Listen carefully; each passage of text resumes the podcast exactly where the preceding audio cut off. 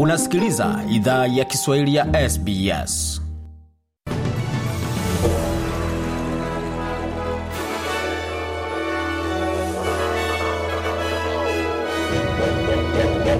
Jambo pote lipo na karibu katika taarifa za habari za hivi sasa, tukielekea moja kwa moja katika muktasari wa habari, ambapo New Zealand yasimama wima kwa uwekezaji wake kwa shirika la Umoja Mataifa linalohudumia wakimbizi wa Kipalestina, wakati washirika wake wanasitisha msaada wao.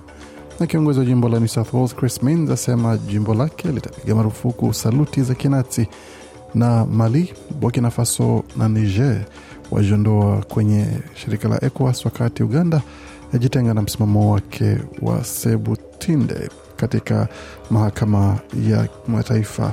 Katika michezo, Australia yatinga robo fainali ya kombe la Asia na Farao wapata cha mtamakuni katika kombe la Afrika. Hizi hapa taarifa kamili za habari.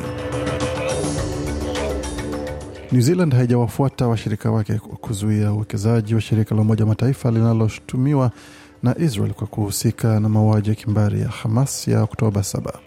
Shirika hilo la kimataifa linalowahudumia wakimbizi wa Kipalestina, UNWRA, limefuta kazi ya wafanyakazi kadhaa kutoka nguvu kazi yake yenye wafanyakazi elfu kumi na tatu mjini Gaza, na uchunguzi kwa madai hayo unaendelea.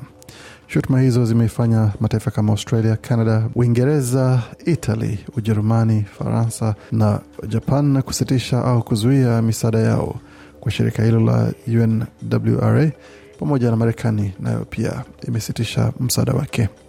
Jimbo la New South Wales litapiga marufuku saluti za kinazi baada ya wazungu wa ubaguzi wa rangi kufanya maandamano kadhaa mjini Sydney kwa siku tatu mfululizo. Kiongozi wa jimbo hilo Chris Minns amepongeza jeshi la polisi kwa kuvunja mikutano hiyo pamoja na kutoa amri ya usalama kwa umma, ila ameongezea kuwa sheria za sasa lazima ziimarishwe. Wakati ishara za kinazi zimepigwa marufuku jimboni New South Wales tofauti na jimboni Victoria, hakuna sheria inayopiga marufuku saluti za kinazi.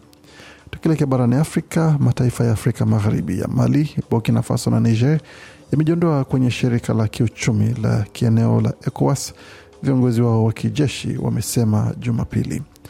Wote wamelaumu ECOWAS kwa hatua kandamizi za kuwawekea vikwazo kama njia ya kuwalazimisha kuachana na mapinduzi yaliyofanyika kwenye mataifa yao.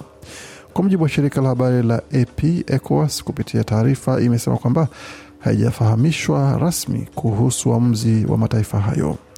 Viongozi wa kijeshi wa mataifa hayo kupitia taarifa ya pamoja iliyosomwa kupitia runinga zao zote za kitaifa wameamua kupitia utaifa wao kamili kujiondoa mara moja kwa Burkina Faso, Mali na Niger kutoka ECOWAS, wakidai kuwa shirika hilo limeondoka kwenye malengo ya waanzilishi wake pamoja na wanaharakati wa Umoja wa Afrika baada ya kuwepo kwa karibu miaka hamsini tangu kubuniwa. Kando na hilo, wameongezea kwamba ECOWAS kupitia ushawishi wa mataifa ya kigeni imeondoka kwenye misingi ya waanzilishi wake na kuwa tishio kwa mataifa wanachama pamoja na wananchi hao, kinyume na kuhakikisha furaha yao. Na tukielekea katika ukanda wa Afrika Mashariki, taifa la Uganda limejitenga na maoni yaliyoandikwa na jaji wa nchini humo Julius Sebutinde ya kupinga uamuzi uliotolewa na mahakama ya kimataifa ya haki ICJ katika kesi dhidi ya Israel.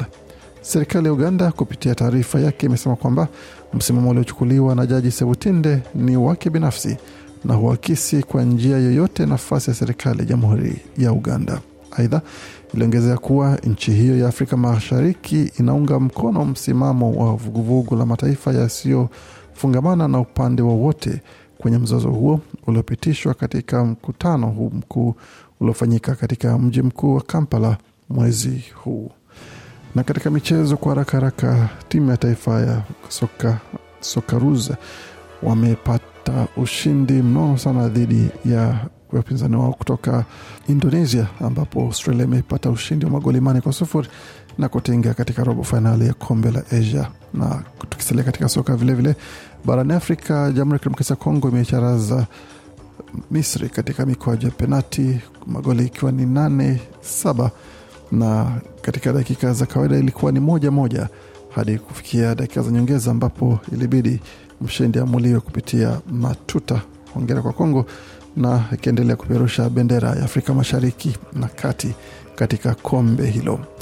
Kesho itakuwa ni zamu ya Senegal kukichapa dhidi ya wenyeji Cote katika mechi ambayo mshindi anaendelea mbele, atakayepigwa basi ni kuaga mishono hiyo.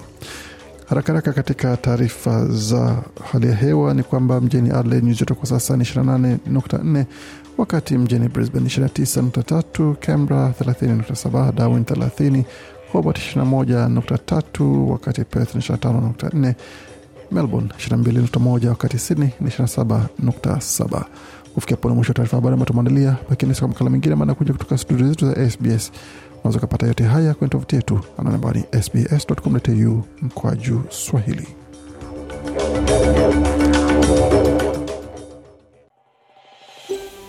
Je, unataka kusikiliza taarifa zingine kama hizi? Sikiliza zilizorekodiwa kwenye Apple, Google, Spotify au popote pale unapozipata.